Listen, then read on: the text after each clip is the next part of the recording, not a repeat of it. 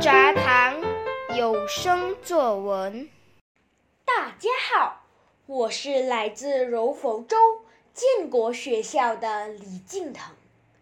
今天我要与大家分享的文章题目是《幸福的早餐》。五月二十六日，星期三，是卫赛节，也是公共假期。天刚蒙蒙亮。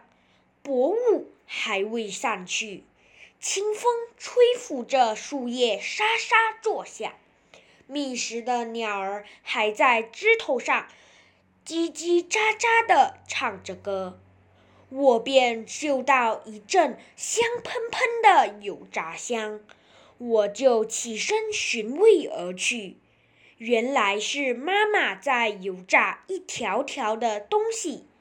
我上前问妈妈：“锅里的东西是什么？”妈妈告诉我：“这是油条。”接着，妈妈又煮了一锅豆浆。妈妈告诉我：“豆浆配油条是绝配。”由于我只喝过豆浆，但没吃过油条，所以对妈妈说的话半信半疑。然后妈妈便把油条和豆浆端上桌，我们一家都吃得津津有味。这下我总算明白了妈妈说的话。